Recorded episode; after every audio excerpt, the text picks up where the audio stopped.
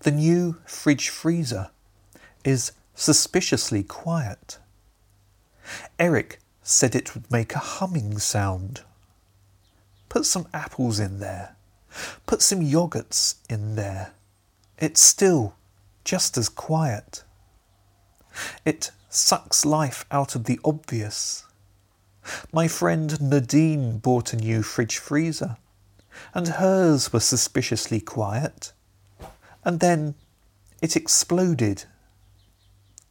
Put some feta cheese in there.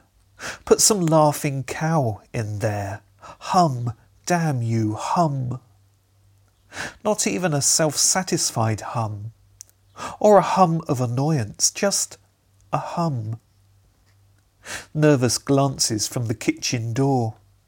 I can't sleep with that thing in the house. Three in the morning, pacing up and down, nervous, nervous, nervous in the kitchen.